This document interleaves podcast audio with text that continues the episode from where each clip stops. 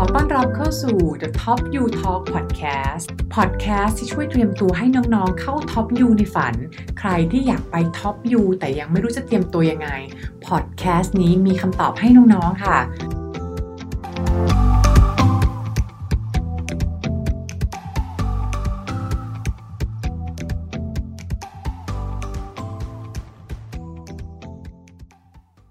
ดีค่ะ พี่เจสอยู่กับพี่ไอซ์นะคะ พี่ไอซ์เรียนอยู่โปรแกรม Triple M เนอะ MBA ควบกับตัว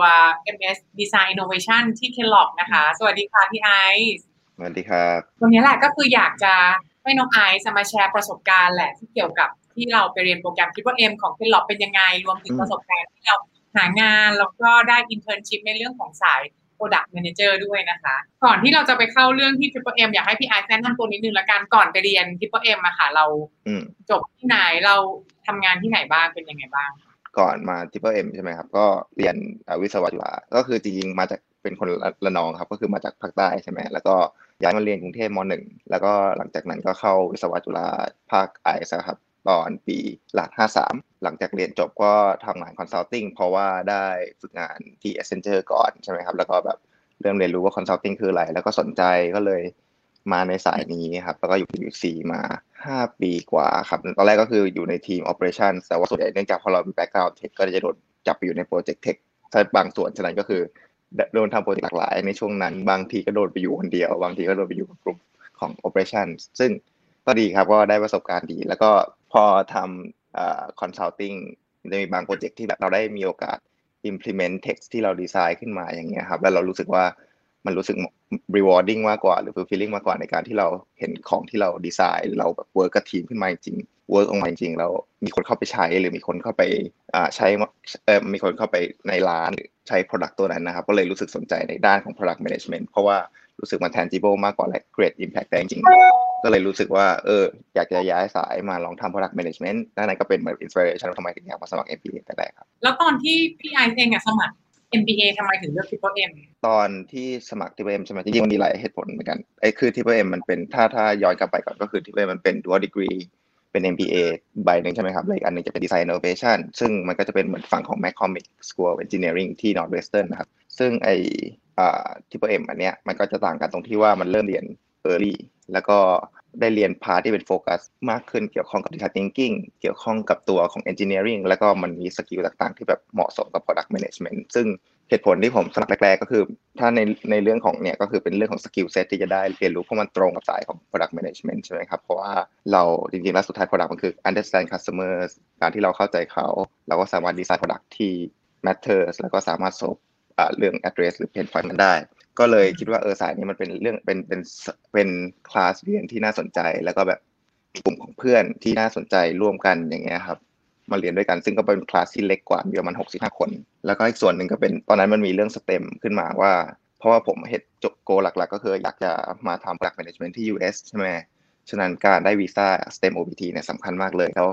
เมื่อก่อนก่อนหน้านี้เอ่อ Kellogg ทุกคนไม่ได้มี STEM หรือมันยังไม่มี major STEM ขึ้นมา ก็เลยคิดว่าเออการที่เราสมัครอ่า dual degree ตรงนี้ก็อาจจะช่วยเราเพิ่มขึ้นในเรื่องของการได้วีซ่า extension แล้วก็นั่นก็เป็นอีกอีกหนึ่งเหตุผลนะครับที่คิดว่ามัน make sense กว่าที่เราจะเอา GWM ในตอนนั้นอืมแต่ไอ้ไอ้ค่ะในเรื่องไอ้เรื่องวีซ่าอาจจะไม่ได้เขียนเข้าไปในเอเซแต่ว่ามันเป็นมันเป็นหนึ่งใน underlying reason ตอนนั้นนะครับแต่ว่าตอนนี้ตอนนี้ทุกคนได้หมดแล้วใช่ใช่ก็เหมือนแบบตอนนั้นย้อนไปที่เหมือนน้องไอซ์สมัครตอนนั้นเมื่อสองสามปีก่อนใช่ไหมคะ ก็คือใช่ใช่โปรแกรมสเต็มเล่าให้น้องๆฟังก็คือเป็นโปรแกรมที่ปกติถ้าเกิดจบแล้วได้สเต็มที่เกี่ยวกับ engineering หรือ math science เนี่ยจะทำงานมีวีซ่าได้สามปีใช่ไหมแต่ถ้าเกิดเป็นโปรแกรม MBA เนี่ยมันจะต่อได้แค่ปีเดียวอะฉะนั้นหลายๆคนก็เลยอยากเลือกมา Triple M เนี่ยแหละ แต่ปัจจุบันคือส่วนของของเคลอกเนี่ย เข้าใจว่าได้สเต็มหมดแล้วใช่ไหมคะ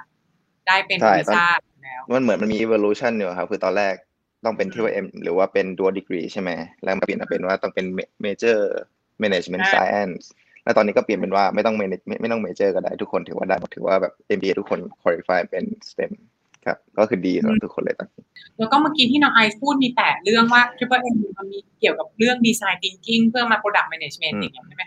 อยากให้พี่น้องไอซ์เนี่ยลองแชร์เพิ่มแล้วกัน พอเราได้มาเรียน Triple M นี่ก็เรียนมาปีปีครึ่ง แล้วเนอะเรียนมาเท่าไหร่อะสามห้าเทอมแล้วใช่ป่ะใช่ที่เทอมใช่ใช่นี่เทอมที่ห้าแหละเทอมหน้าเทอมสุดท้ายแล้วอืมอืมค่ะ ที่ที่เราเรียนมาเนี่ย คือนอกจากเรื่อง Design Thinking เนี่ยมันอืมตัวโปรแกรม Triple M เนี่ยมันแตกต่างจาก MBA ยังไงบ้าง ได้ครับก็แบ่งเป็นละแบ่งเป็น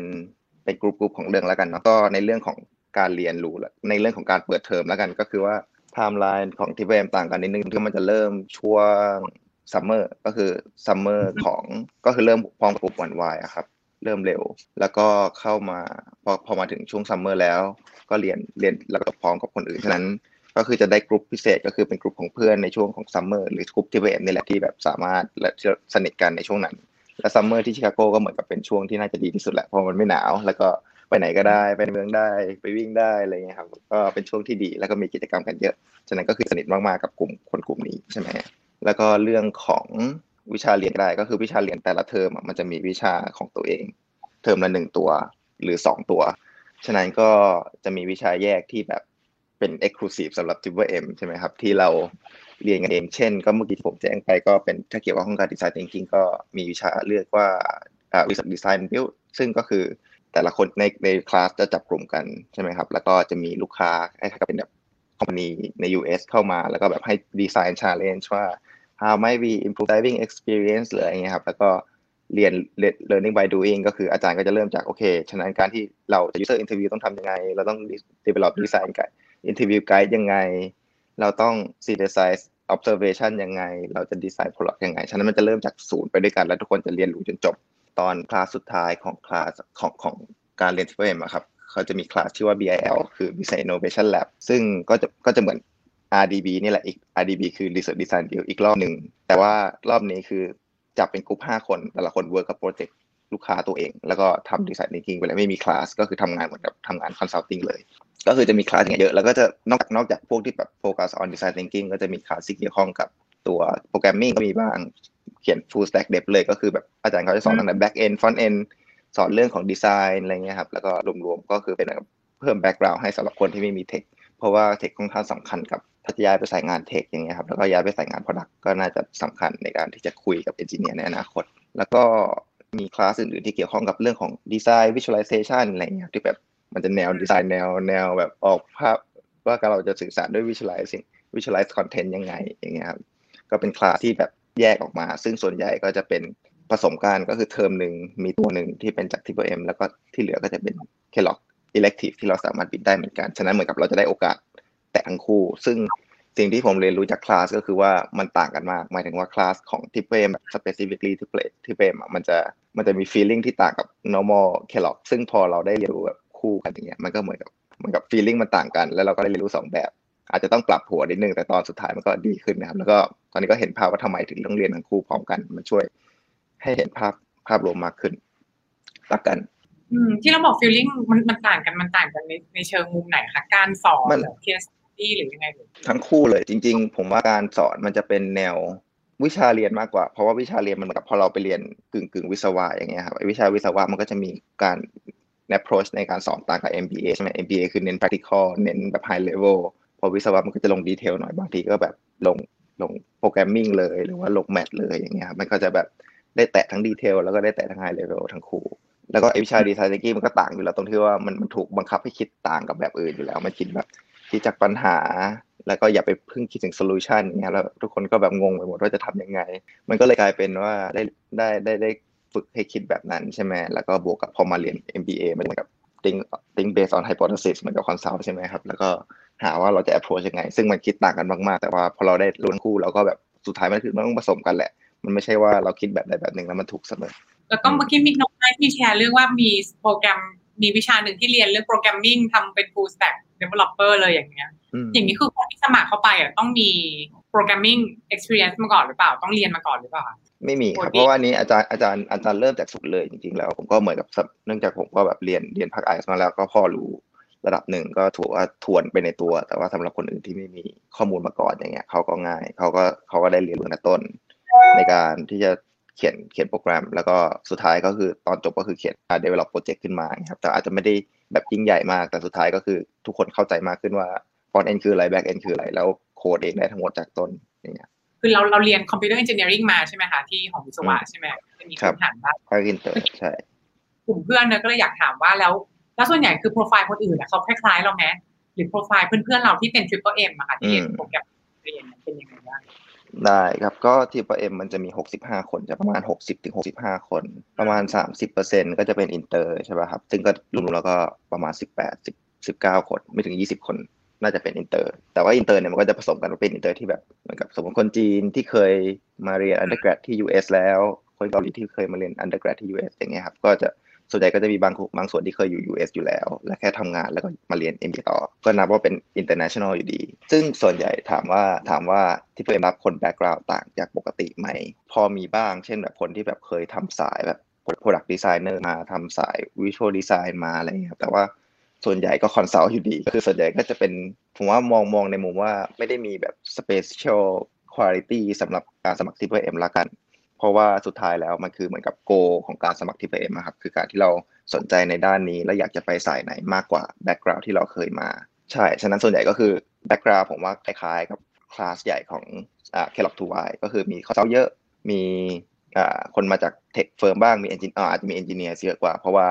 เขาอาจจะแบบชอบกว่าเรื่องของการทำ product แบบ tangible product เนี่ยครับก็จะมีบางส่วนที่มาจาก engineer เลย แต่ว่าก็มี consult เป็น majority อยู่ดี อืมอืมซึ่งก็เหมือนก็โปรไฟล์ก็เหมือนเหมือนเราด้วยเนอะเราก็ทำเรียนมานัก engineering แล้วก็ทำ consult มา เมื่อกี้ใช่น้องใช่น้องอาร์ตแชร์มีหลายคลาสมากเลยที่เราแชร์ว่า Triple M มันเรียนต่างกันยังไง ทีนี้ก็จะมีคนถามนะคะว่าเราจริงๆแล้ว Triple M อะมันเรียนรวมกับ MBA ยังไงมันถือนับเป็นเหมือน MBA เคน Kellogg ไหมจริงๆ Triple M เนี่ยมันเหมือนกับ MBA Kellogg ใช่ครับ เพราะว่ามันต่างกันตรงที่ว่าเรามาเรามาจอย ตอน summer summer ก็คือเราเข้ามาเร็วขึ้นใช่ไหมครับก็คือเรียนหนึ่งเทอมเพื่อเก็บ core class ต่างๆ ช่วงนั้นก็คือส่วนใหญ่ก็จะมีแค่ Triple M กับ One Y อยู่ด้วยกันใช่ไหมครับแต่พอเปิดเทอมขึ้นมา เนื่องจากว่า Triple M มันจบพร้อมกันกับเอ่อ Two Y โปรแกรมใช่ไหมครับฉะนั้นเขาก็จะกระจาย Triple M เนี่ยไปอยู่ตาม section ต่างๆ ของ Two Y ฉะนั้นก็เหมือนเราก็มีเพื่อนสองกลุ่มแล้วก็มีเพื่อนกลุ่มที่สนิทก็คือกลุ่ม Triple M ที่สนิทแน่ๆเพราะว่าเราอยู่ summer กันมาด้วยกันมีกิจกรรมบ้าๆบอๆด้วยกันมาใช่ไหมครับแล้วก็พอช่วงเปิดเทอมอย่างเงี้ยก็ แต่ละคนก็ย้ายแยกย้ายกันก็มีเพื่อนใหม่เป็นกลุ่มของ 2Y section ขึ้นมา แล้วก็หลังจากนั้นยังไงก็ผมว่าก็หลักๆก็น่าจะเหมือนกัน แล้วก็ฉะนั้นเวลาเรียน elective อย่างเงี้ยครับก็สามารถเลือกแล้วก็ไปเจอกับ 2Y ปกติได้ฉะนั้นมันเหมือนกับ experience หลังจาก summer แล้วทุกอย่างเหมือนกับ 2Y หมดเพียงแต่ว่า เราเราจะบิดได้น้อยกว่า เพราะว่าคลาสมันจะมีคลาสที่เราฟิกไว้แล้ว ที่เป็น engineering class พอยเท่ากัน แต่ว่า แต่ว่าก็คือทำให้นั่นแหละ ก็คือส่วนใหญ่ก็คือเรียนด้วยกันที่เป็น elective class เนี่ยแล้วก็มี core class ที่เรียนด้วยกันด้วย ในช่วงแรก ๆ ที่เรียนกับ section เช่น ตัวของ fundamental management fundamental ถ้าจำไม่ผิด แล้วก็ตัวของ strategy class เอออย่างนี้ก็ดีนะ เหมือนเราได้เพื่อนสองกลุ่มเนี่ยมันจะมีกลุ่มวิชาที่เราเรียนเฉพาะ Triple M เองเป็นกลุ่มวิชาที่เราเรียนกับ two year MBA ปกติด้วย ใช่ไหมคะอืมเมื่อกี้พูดเรื่องใช่คครับลาสแล้วเหมือนกัน เรื่องกิจกรรมประทับที่เราเหมือนแบบ รู้สึกว่าแบบประทับใจหรือชอบแล้วกันของ Triple M ก็ได้หรือของ k e l l o g g Overall ก็ได้ ได้ก็ผมว่าถ้าเอาของ Triple M ก่อนเนื่องจากว่าไอ้นี่ที่ผมบอกว่ากิจกรรมบ้าๆบอๆช่วง summer ใช่ไหมก็คือเนื่องจากคนคนคน Triple M ค่อนข้างครีเอทีฟนิดนึงหมายถึงว่าเขาก็ชอบแบบทำนู่นทำนี่ทำนั่นก็เลยแบบมีกิจกรรมกันเยอะแยะเลยใช่ไหมครับก็ช่วงนั้นก็มีไอ้กิจกรรมที่ไฮไลท์ที่ผมที่ผมจำได้ตลอดเลยก็คือจะเป็นกิจกรรม เขาเรียกว่าอะไร fake wedding อะคือแต่ละคนก็จะแบบมา invitation มาใช่ไหมแล้วก็เราเราก็จะได้อินไว้ตัวเองว่าโอเค คุณเป็นบทอะไร แล้วก็เดี๋ยววันที่เท่านี้ไปเจอกันที่สวนตรงนี้ จะมีงานแต่งงานของคนนี้อะไรเงี้ยแล้วทุกคนก็ต้อง act act เป็น role นั้นทั้งคืน แล้วก็แล้วตลอดมาคือผมก็แล้วก็มันก็มีแบบเจ้าสาวเจ้าบ่าวมีงานแต่งงานมีการจัดพิธีจริงจังมีคนเป็นพ่อเป็นแม่อะไรนะเราได้อะไรผมได้เป็นเหมือนแขกคนหนึ่งที่เป็นเรื่อง ผมเป็นอาจารย์นะผมเป็นผมแบบ act เป็นอาจารย์คนหนึ่งที่ตลกตลกที่แบบสอน stat อย่างเงี้ยแล้วผมก็แบบเดินไปเดินมาคุยเรื่องสแตทกับคนอื่นอะไรเงี้ยครับ แล้วก็มันก็แล้วมันก็ตลกดีตรงที่ว่าสุดท้าย มันจัดงานที่ใหญ่มากจนไอ้ตำรวจขับมาวนไปวนมาสองสามรอบว่าแบบทำอะไรกันวะพวกนี้อะไรเงี้ยเออซึ่งซึ่งก็สนุกแล้วก็เหมือนกับเราก็พยายามสร้าง tradition นี้แล้วก็ส่งต่อให้รุ่นรุ่นรุ่นน้องลงมาด้วย เจ๋งอะแล้วแล้วอย่างนี้คือเราคือคนที่เป็นเจ้าบ่าวเจ้าสาวหรืออะไรเขาแต่งตัวเต็มที่เลยป่ะคะใช่แต่งตัวแต่งชุดเจ้าบ่าวแต่งชุดเจ้าสาวเลย ตลกดีครับแล้วทุกคนก็แต่งเต็มมาก เล่นกันจริงจังมากทั้งคืนเออแล้วก็อันนี้อันนี้ก็เป็นกิจกรรมคือมันก็เป็นอย่างเงี้ยมีทุกอันเพราะว่ามันจะมีทีมที่แบบโฟกัสเรื่อง summer experience เลย ก็คือทีมไอ้พวกเรารุ่นเดียวกันนี่แหละเขาแค่แบบแบ่งมาสี่คนจริงๆมีหมิวหมิวเป็นคนไทยคนหนึ่งที่อยู่ที่เฟรมด้วยกันเขาก็เป็นหนึ่งในเซกมีชาวถ้าสมมติยังอยู่ นั่นแหละก็คือช่วยกันจัดกิจกรรมทุกอาทิตย์เนี่ยครับในการที่หาหาเรื่องทำว่าอยากทำอะไรบ้างก็คือไอเนี่ยไอwedding นี่เหมือนเป็น peak เป็นเป็น peak event อันหนึ่งแล้วก็มันจะมีพวกแบบกิจกรรม chicken chase แบบเดินตามบาร์ต่างๆ ใน Evanston แล้วไปหาว่า chicken อยู่ไหน chicken คือจะมีคนแต่งตัว costume เป็นไก่แล้วก็ไปนั่งกินไปนั่งไปนั่งแอบอยู่ในบาร์สักบาร์หนึ่งใน Evanston คนก็ไล่หากันอะไรเงี้ยเออแล้วก็อันนี้อันนี้คือในงานในงานแบบสายสังสรรค์นะแต่ถ้าสมมติในสายแบบอ่าเฉพาะของ Triple M ก็จะมีแบบ design challenge ก็คือเป็นกิจกรรมที่Triple M อ่าน่าจะน่าจะเข้ากันเยอะก็คือว่าเป็นเขาเรียกว่าอะไร เป็นเหมือน case competition ที่โฟกัสเรื่อง design thinking ก็คือให้คิดคิดคิดการ solve case จาก human center อ่า approach แทนที่จะเป็นคิดแบบ consulting ก็คือเออก็จะมีเหมือนเหมือนปีผมก็แบบ partner กับ Amazon อย่างเงี้ยครับในการที่แบบมีโจทย์ขึ้นมาว่า โอเคจะ solve prime video solu อ่า issue ยังไงอย่างเงี้ย แล้วก็ส่วนใหญ่ก็จะเป็นแต่เขาเปิดให้หมดนะแต่ว่า Triple M เหมือนคน organize แล้วก็เป็นคนเข้าร่วมแล้วก็ส่วนใหญ่ชอบได้ที่หนึ่งหมายถึงว่าแบบก็แบบเขาเข้ากันเยอะมันไม่รู้เหมือนหรือว่าแบบพอเราเพราะโกงนิดนึงว่าแบบรู้อยู่แล้วว่าควรจะทำยังไงอย่างเงี้ยส่วนใหญ่ก็คือจะเป็นก็คือจะเข้าไปกัน แต่ว่าก็จะมีแบบเด็กจากโรงเรียนอื่นเข้ามาเรียนด้วย มาเข้าแข่งด้วย อันนี้ก็ design challenge เนาะแล้วก็จะมีพวกแบบ IDEA club อย่างเงี้ยครับ IDEA club ก็จะเป็น คลับที่โฟกัสเรื่อง design innovation design เอ่อ innovation design ก็จะมีเรียนทอเกี่ยวกับ design thinking เยอะซึ่งส่วนใหญ่ก็ที่เองก็จะเป็นคน lead club นั้นเหมือนกัน แล้วก็มีเออเนี่ยก็มีอันที่ผมชอบที่ Kellogg ก็น่าจะเป็นพวกแบบ small group dinner ที่แบบมีตีมต่างๆ แล้วก็เราก็ไปจอยคนอื่นๆอะช่วงโควิดอาจจะทำมากไม่ได้ แต่ว่าก็เป็นเป็นกิจกรรมที่ดีที่ทำให้เราสามารถรู้จักคนอื่นเพิ่มขึ้นได้เรื่อยๆอย่างเงี้ยครับอันนี้อันนี้ก็อาจจะเป็นแบบไม่ไม่เฉพาะ Triple M แต่ว่าก็แบบ Kellogg ทั่วไปด้วย แต่ถ้าที่ Kellogg ผมก็แบบอินโวในกิจกรรมพวก ถ้าถ้าแบบในแนวซีเรียสหน่อยผมก็เป็นแบบ BP club พวกแบบ FinTech อย่างเงี้ยครับแล้วก็พวก AI clubที่แบบก็แบบจัด knowledge event เขียนบล็อกทำ podcast อย่างนี้เหมือนกันในการที่แบบแชร์ knowledge เกี่ยวกับ FinTech ใช่ แล้วก็แบบมี small group discussion ให้ไปอ่านกันมาแล้วมานั่งคุยกัน เหมือนครั้งที่แล้วก็จัดไปเรื่อง DeFi อย่างเงี้ยครับก็มีอย่างนั้นด้วยแล้วก็ถ้าแบบ สนุกสนุกหน่อยผมก็จอยพี่เจน เดี๋ยวเทอมหน้าจอยพี่เจนทำ Special K ผมเป็นคนช่วยอัดวิดีโอ ยังไม่ได้เตรียมเลย แต่ว่าน่าจะเริ่มทำอาทิตย์เดือนหน้าน่าจะยุ่งเหมือนกันอ๋อจะเป็นจะเป็นแบบช่างกล้องเหรอคะตัดต่อเป็นตากล้องเป็นเป็นตากล้อง เป็นตากล้องทำแบบเลือกมุมอะไรเงี้ยครับแล้วก็ไปช่วยเขาถ่ายเป็นสกิทสกิทไปอ๋อเยี่ยมเลยดีนะ มีมีครบเลยอะมีทั้งเรื่องส่วนใหญ่มีมีทั้งเรื่องแบบสังสรรค์เรื่องแบบกิจกรรมสนุกสนุกแล้วก็มีเรื่องพวกดีไซน์ด้วยใช่ไหม เออเขามีซาวด์เชียร์คลับด้วยอ่าซาวฮะด์เชียร์คลับจอยกันด้วยนะ ถ้าที่มา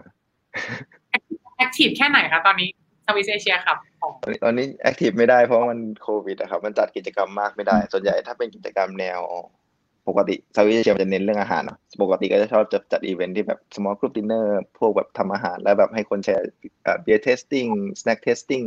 อะไรเงี้ยซึ่งมันแบบช่วงนี้จัดไม่ค่อยได้ก็เลยไม่ค่อยอาทิตย์เท่าไหร่รู้สึกแย่เหมือนกัน แต่ว่าเดี๋ยวก็จะพยายามแบบส่งต่อให้ดีขึ้น โอเคค่ะ พูดเรื่องกิจกรรมการเรียนแล้วอาจจะขอเข้าเรื่องอีกธีมหนึ่งก็คือเรื่องอืมหางานนะเรื่อง recruit เรื่อง recruiting แล้วก็เรื่องงานอืมสาย product manager นี่แหละก่อนที่จะไปเข้าเรื่อง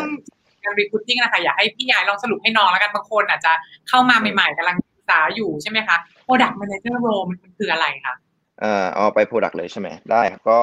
Product Manager ถ้าสำหรับคนที่ไม่เคยมันมันเป็นเทรนด์ที่เริ่มฮิตขึ้นมาเนาะหมายถึงผมก็เห็นคนสนใจด้านนี้มัดกันมากขึ้นเรื่อยๆ แล้วก็มันเป็นเขาเรียกว่าอะไรเป็น career path อันหนึ่งที่ค่อนข้างดังที่ US อยู่แหละแบบคนเข้ามาบอกอยากทำเทคอยากทำอะไร บอกว่าอยากทำ PM ใช่ไหมครับ มันก็เป็นที่จริงหลักๆ แล้ว Product Manager มันก็คือคนที่แบบเป็น manage product นั้นๆ หรือ manage features หรือกลุ่มนั้นๆของ product ใช่ไหมซึ่งการการเป็น product manager มันก็ทำสามอย่างหลักๆเนาะก็มี อ่า shape the product ใช่ไหมมี ship product แล้วก็มี see the people ใช่ไหมครับ งานที่เป็นฝั่งอ่า shape the product ในความหมายก็คือว่า understand customers understand pain point รู้ว่าเรากำลังจะ solve อะไรอยู่ แล้วก็รู้ว่าลูกค้าคือใคร เราดีไซน์อะไรขึ้นมา แล้วไอ้ solution พวกนั้นอะ มันเราเหมือนเราเชฟภาพรวมเชฟ vision เชฟ strategy ของ product ใช่ไหมครับ ก็คือจะเป็นงานส่วนหนึ่งของอ่า PM ใช่ไหมครับก็จะมีงานที่เป็นชิป ก็คือหลังจากที่เราเชฟแล้ว หมายถึงว่าเรารู้แล้วว่าเราจะสร้างอะไร มันเราเราสร้างไม่เป็น Product เป็นคนสุดท้ายก็คือเป็นแค่คนที่เป็น influence คนอื่นเนาะมันก็จะต้อง work กับ cross functional team ใช่ไหมก็จะมีอ่า engineer มี designer มี data scientist มีอ่า marketer อรอย่างเงี้ยท้ายแล้ว มันก็เป็นคนตรงกลางที่แบบอาจจะคล้ายๆ consult นิดนึงตรงที่ว่าสุดท้ายก็คือเราต้องไปคุยกับคนอื่น influence คนอื่น เพราะเราไม่ได้เป็นคนเราไม่ได้เป็นหัวหน้าทีมเขา by any means ฉะนั้นสุดท้ายแล้ว เราต้องไป convince ด้วย data หรือไป convince ด้วยเหตุผลว่าทำไมเราต้องแก้ปัญหาอันนี้นั้นอะไรเงี้ยครับ แล้วก็สุดท้าย think the people คือ make sure ว่าทำยังไงให้ไอ้ไอ้ cross functional team ที่ผมพูดถึงเมื่อกี้ทำงานกันเป็นทีม แล้วก็ work towards the same goal understand KPI understand อ่า strategy ของ product อย่างเงี้ยครับฉะนั้นก็คือจะเป็นงานสายที่ค่อนข้างเหมาะสำหรับคนที่แบบชอบเทคอยากจะ build product tech ขึ้นมา แต่ว่าไม่ได้อยากจะเป็นคนเขียนโค้ดเอง แล้วก็ไม่ได้อยากจะเป็นคนเอ้ยอยากจะเป็นคนที่โฟกัสด้าน customer มากกว่า อยากจะ deliver impact ไอ้ outcome มากกว่าอะไรเงี้ยค่ะ อย่างเงี้ยเราเราที่น้องไอซ์ดูมาเนี่ยคือ ฉะนั้นคุณภาพที่เขา looking for skill ทักษะของ product manager คืออะไรบ้างคะที่เราจะต้องเนี่ยมา shape product ship product matching the people เรารู้สึกว่า quality ที่เขาต้องการคืออะไรบ้าง หลักๆ ก็ส่วนใหญ่เขาก็อยากได้คนที่ อันนี้แล้วแต่ที่เนาะมันก็จะมีบางที่ที่เขาแบบ require คนที่ชอบชอบใน passionate ใน tech หรือว่าใน product อยู่แล้ว แล้วก็เป็นคนที่เก่งเรื่อง communication skill เรื่องของการ work working เป็นทีมใช่ไหมครับ แล้วก็อาจจะมีเรื่องของ data driven เพราะว่าสุดท้ายแล้วเราต้อง influence หรือว่าต้องแบบ conduct experiments เพื่อที่จะ improve product อย่างเงี้ยฉะนั้นเรื่องของ matrix น่าจะเป็นอะไรที่ค่อนข้างสำคัญ ก็คือฉะนั้นเราต้องเข้าใจ data เข้าใจว่าเราวัดอะไร และเข้าใจว่าเราจะวัดยังไงใช่ไหมครับแล้วก็อาจจะมีเรื่องของการที่เป็นคน มี tech background tech background อาจจะไม่ได้ require ขนาดนั้น แต่ว่าสุดท้ายแล้วเราต้องเป็นคนคุยหรือ work กับทีม engineer หรือทีมต่างๆฉะนั้นการที่เราเข้าใจ underlying เทคโนโลยีบางส่วนอะมันก็เป็นสิ่งที่สำคัญ ฉะนั้นส่วนใหญ่เวลามา recruit ที่นี่เขาเขียนเขาก็จะเขียนว่าแบบ require บางบางที่แบบเหมือน Google อย่างเงี้ย Google Product Management ก็จะเขียนเลยว่า require computer science computer back uh, related degrees ที่เป็นแบบ เกี่ยวข้องกับ technical knowledge ใช่ไหมครับแล้วก็แต่ส่วนใหญ่ถ้าบางที่ก็อาจจะไม่ได้มี requirement แบบนั้น แต่ว่าก็เป็นก็เป็นสิ่งที่แบบค่อนข้างต่างสำหรับคนที่แบบมี technical background มาเนี่ยมันก็จะช่วยให้สามารถ pivot เป็น management เออ product management ได้ง่ายขึ้นมีอะไรกันมีตัวของนี่คือ technical ใช่ไหมผมว่าอีกอันหนึ่งก็น่าจะเป็นเรื่องของ creativity เรื่องของ open mind ครับเพราะว่า สุดท้ายแล้วคนที่เราเราไม่ได้เป็นคน เราต้องเป็นคนเริ่มเองคิดเองว่าสุดท้ายเราจะสร้างอะไรถูกไหมฉะนั้นไอการที่เราจะสร้างเนี่ยมันก็คือเราต้องมีแบบ creative มีวิธีการคิดหลาย ๆ แบบมีหลาย solution แล้วก็สุดท้ายก็ต้อง prioritize เอาว่าอันไหน make sense ที่สุดอย่างเงี้ยครับฉะนั้นเราก็เราอาจจะไม่ได้เป็นคนคิดไอเดียที่ดีที่สุดแต่เราต้องเป็นคนอ่า conversation starter ให้ได้ว่าแบบเราจะคุยกับคนอื่นยังไง ให้เขา build อะไรขึ้นมาอย่างเงี้ยใช่เหมือนเราปต้อระงมาณพยานี้ยามผมว่าประมาณนี้ ก็เป็น people เป็น people manager เป็นหลัก แล้วก็มีเรื่องของอ่ามี background ด้าน tech ชอบเรื่อง tech อ่ารู้เรื่อง data เนี่ยครับแล้วก็มีมี creativity แล้วอย่างที่เราดูงานมาในสาย PM เนี่ย career path มันเป็นยังไงบ้างคะคือคนที่จะมาทำงานสาย product manager ตอนเข้ามาก่อนละกันพอแล้วค่อยเราค่อยไปในอนาคต ตอนที่จะเข้ามาเป็น product manager ได้เนี่ย คือต้องเรียน MBA มาไหม หรือต้องเรียน engineering คืออย่างน้องหลายๆคนที่เหมือนที่น้องไอซ์ ช่วงนี้เหมือนแบบ product manager น้องๆหลายคนก็คือสนใจ โดยเฉพาะคนที่สนใจสายเทคเนี่ยก็เหมือนแบบเป็นแบบเป็นอะไรที่บูม popular เยอะมากใช่ไหมคะแบบน้องๆก็เลยมีคำถามว่าจำเป็นต้องเป็น MBA ไหมหรือจะไปเรียนแบบ engineering ไปเลยดีที่ทักมองว่ายังไงครับก็ไอตัวของสายเอเนี่ยมันก็จะมีหลายแบบ มันจะมีคนที่โตมาจากทางสาย software engineer ใช่ไหมครับ แล้วเหมือนกับเขาเกิดรู้สึกว่าชอบการคุมทีม หรือการที่แบบ manage ทีมมากกว่าการที่ ทำ programming เลยอย่างเงี้ยครับก็ส่วนใหญ่เนื่องจากว่าเขาพอรู้อยู่แหละเขาก็จะสามารถพิวิตมาเป็น product ได้ เพราะว่าเขารู้แบบ underlying ว่าแบบสุดท้ายแล้วไอ้ build เนี่ยมัน build มาจากอะไรใช่ไหมฉะนั้นก็จะมีคนบางส่วนที่มาจากแบบเป็นแบบ product ที่มี engineering mindset ฉะนั้นสามารถลงไปโค้ดได้สามารถทำอะไรได้เหมือนกัน แล้วก็มันจะมีแบบจากสายเขาเรียกว่าอะไรจาก undergrad ที่เขาเข้าไปเลยที่เป็น product เลย ซึ่งส่วนใหญ่ product มัน require uh, experience ใช่ไหมครับ แต่มันจะมีโปรแกรมพวกที่แบบ Google Twitter ที่ มันจะมีหลายที่ Yahoo อย่างเงี้ยมันจะมีโปรแกรมเรียกว่า APM โปรแกรมคือเป็น Associate Product Management ก็คือสมัครไปโชว์เรื่องโชว์เรื่อง skill เรา แล้วก็สุดท้ายเข้าไปเป็นเหมือนกับ trainee ของ Product อะครับ ก็ไป work กับทีมอื่น เขาอาจจะให้ Product ที่เล็กหน่อย หรือว่าเขาอาจจะให้ work กับ tag tag along กับ product manager เพื่อช่วยกันในการ launch product ในการ manage product เนี่ยนี่ก็จะเป็นแบบสายเข้ามาตั้งแต่